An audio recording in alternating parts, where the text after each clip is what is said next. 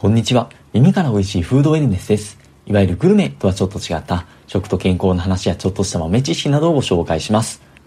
で、今回のテーマはオーガニックなんですけれども、オーガニックって聞くと個人的にはなんかちょっとセレブなお高いものってイメージがあるんですけれども、オーガニックはこう安心で、体にも良くて環境にも優しいみたいなイメージが一般的に強かったりですとか、なのでなるべくこうオーガニックの食品をちょっとお高いキロ買っていこうみたいな方も少なくないんじゃないかなっていうふうに思います。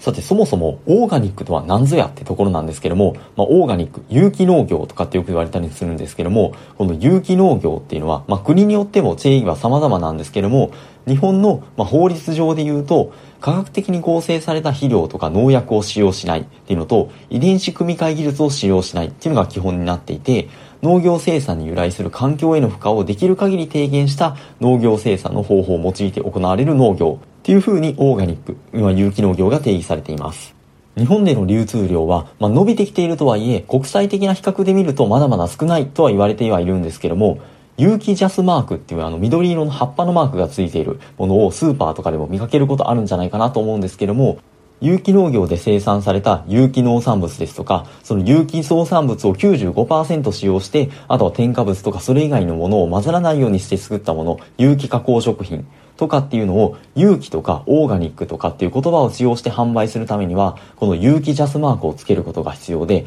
逆に言うとこの有機ジャスマークがないと、この商品が有機ですよとかオーガニックですよっていうふうには言ってはいけないっていうふうなルールになっています。ところで、オーガニックとか有機って聞くと、無農薬みたいなイメージが結構強いんじゃないかなと思うんですけども、確かに使える農薬に、制限はあるんですけども、農薬を使ってはいけないっていうわけではありません。やはり農業っていうのは、害虫とか細菌とかカビとかによる病気とかのリスクと常に隣り合わせなので、やっぱり農薬を全くなしで栽培するっていうのはなかなか容易ではないそうです。一般的な商業栽培の大規模で一種類の作物を植えて栽培するっていうのは、種まきとか収穫も効率よくできるので、生産性が高いっていうメリットはあるんですけども、一旦その菌に感染したりとか、虫とかがついてしまったり被害を受け始めたら、それが一気にガーって広がりやすいっていうデメリットがあります。害虫を一個一個手で駆除するっていうのは現実的ではないですし、そもそも細菌とかになってくると目に見ることすらもできないですよね。それを考えると農薬って非常に大事ですし、使うのは合理的なので、農薬を使うことがむしろ普通というふうに言えると思います。一方でオーガニック、有機栽培をしている農家さんの多くは小規模で多品目の農産物を栽培していることが多くて、それだと、例えば特定の野菜とかに、その病原菌とか虫とかがついたとしても、周りの別の種類の野菜とか果物には広がりにくかったりですとか、栽培している農作物のよそに、その天敵が好きな植物を植えたりとかすることによって、害虫対策を施したりっていう風な方法も取られるようです。なので大規模商品種の栽培と比べて、その農薬を使う量は減らせるのは減らせそうなんですけども、やっぱりそれでも自然の中のことなので、どうしても農薬っていうのは必要なものが出てきます。なので、そんな時のために、その天然物とか生物由来の一部の農薬っていうのは、その有機栽培、オーガニックにおいても使用が認められています。さて、ちょっと話の前提が長くなりましたが、じゃあこのオーガニックっていうのは、一般的な農作物と言われて、どのぐらい安全性が高いものなんでしょうか。この安全性については、やっぱり日本ではそもそも有機栽培がそんなに広がっていないのであまりないみたいなんですけども、海外では割と広く研究が行われているそうです。安全性と一口に言っても残留農薬の話だけではなくて、その栽培時のカビのつきやすさですとか、病原性の微生物の問題とか、土壌中の重金属をどれだけ含んでいるとか、様々な角度から検証する必要があるんですけども、総合的に検証した結果によると、オーガニックと農薬とか普通に使った普通栽培の食品とで安全性に違いはないっていうふうに、その国の機関レベルでも結論が出されています。例えば残留農薬っていう意味でも、オーガニックでも無農薬っていうわけではないですし、周りから飛散してきた農薬が飛んでくるとかっていうものもあったりですとか、そもそも農薬っていうのは、その使い始めた当時とかっていうのはまだ別として、その現代においては、その農薬の安全基準とか使用量とかっていうのは厳しく定められているので、その農薬を使っている普通栽培だとしても、その安全基準値を超えるような農薬が検出されるってことは基本的にそんなにないそうです。むしろオーガニックの方が、例えば小麦でカビ毒の蓄積量が多かったですとか、その害虫とかのストレスに常にさらされているので、その農作物の体内にストレスに耐え忍ぶための物質が作られているとかっていうような報告もあったりするそうです。なので、オーガニックだから安全とは言えなそうですし、まあ、逆にそのストレスによってできてくる物質とかそのカビ毒とかの関係でオーガニックはむしろ危険とかっていうふうに言われることもあるかもしれないんですけれども、まあ、それは普通栽培でもそういった問題って起きる可能性はありますし、気象条件とかにも大きく左右されてくるところなので、オーガニックが悪いとも言えないですし、なのでまあ良いとも悪いとも言えないんじゃないかなっていうふうに思われます。それでは気になる栄養価っていう観点ではどうなんでしょうか。なんとなくオーガニックの方がこう自然の力を強く受けていて栄養豊富みたいなイメージはあるんですけども、これ2009年にロンドン大学の研究者が、質の高い論文の合計162の研究を統合して解析した結果によると、オーガニックの農産物と普通に農薬を作って作られた普通の農産物で栄養学的に違いは出なかったっていうふうな結論が出ています。その後に行われた研究でも2012年のアメリカのスタンフォード大学の研究者が行ったものですとか、2016年に EU 欧州議会によって招集された調査チームが行ったそのオーガニック食材の研究によっても同じような結果が出ているんだそうです。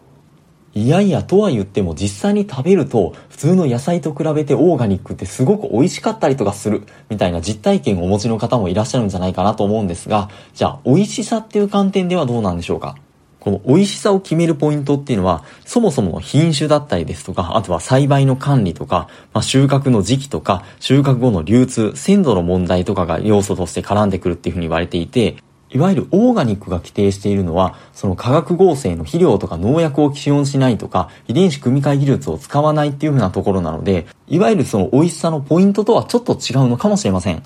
ただオーガニック農産物っていうのは最近特に多いと思うんですけども、生産者から直接購入をして消費者に直送されるっていうケースが多いですよね。その卸売市場とか店頭とかで並べられている時間がなかったりとか少ない分、より鮮度が高くてその結果美味しく感じてしまうっていう可能性はあります。あとは品種の問題も大きいっていうふうに言われていまして、一般的なそのスーパーとかに並ぶその野菜とかの商品っていうのは、そのある程度形が一定で、かつその歪な商品とかがあると、それは流通に載せられないっていうふうな感じで、その省かれてしまったりですとか、あとはその店頭に並んでからどれだけ日持ちがするかみたいな、その日持ちのいい品種とか、その形が割と良くなる品種とかっていうのが使われる傾向にあって、必ずしも美味しさ基準で品種が決められてるっていうわけではないそうです。一方で、その小規模な農家さんが作るオーガニックの農作物とかっていうのは、その、お客さんに直送するとかっていう場合とかだったら、そのスーパーとかに並ぶような流通に載せる必要がないので、その形がいびつとか、あとはスーパーに並んだ後の日持ちとか、そういったことに、気を配ることが、少なくなるので、その分美味しさ重視で品種を選ぶことができるので、その点がオーガニックが美味しいって言われるゆえんじゃないかなっていうふうにも言われています。それではもう一つ重要なポイント、環境面っていう点ではどうなんでしょうか。その安全性とか、美味しさとか栄養面っていうのももちろん気になるところではあるんですけども、地域レベル、国レベル、世界レベルで見ると、環境面、サステナビリティっていうのが大事でして、その点を配慮してあえてオーガニックの商品を買っているって方もいらっしゃるんじゃないかなと思います。その点オーガニックは農薬の使用量が少なくなるので、その分環境負荷は少なそうっていうふうにも思えるんですけども、一方でオーガニックの最大の欠点は生産性の低さ、やっぱりその単位面積あたりの収穫量が、普通の、その収穫法よりも少ないっていうのがありまして、地球レベルで人口70億人以上の人口を養おうって思った場合っていうのは、その分有機栽培だとその分面積を増やしていかなくちゃいけないってことになりますし、そうなると、本来森林だった部分っていうのを伐採して農地にしていかなくちゃいけないってことになるので、自然破壊っていう観点でむしろデメリットになり得るんじゃないかっていうことを指摘する研究者の方は海外では多くいらっしゃるんだそうです。なのでオーガニックにも一長一短があって、いいとは言い切れなさそうではあるんですけども、例えばアメリカとかを例にとると、大規模農業と有機農業の両方を推進しているらしくてですね、大規模農業のメリットも取りつつ、小規模農家さんには地元の方向けに高価価値の商品を中間業者なしで取引してもらって利益を得てもらうっていう環境を作ることで、その有機農業がどんどん後押しをされているらしいんですけども、一方で日本はその有機農業の全農産物に占める割合ってもう 1% にも満たないって言われているので、国の政策とかも含めてもうちょっと後押しがあってもいいんじゃないかなっていうふうにも思ったりもします。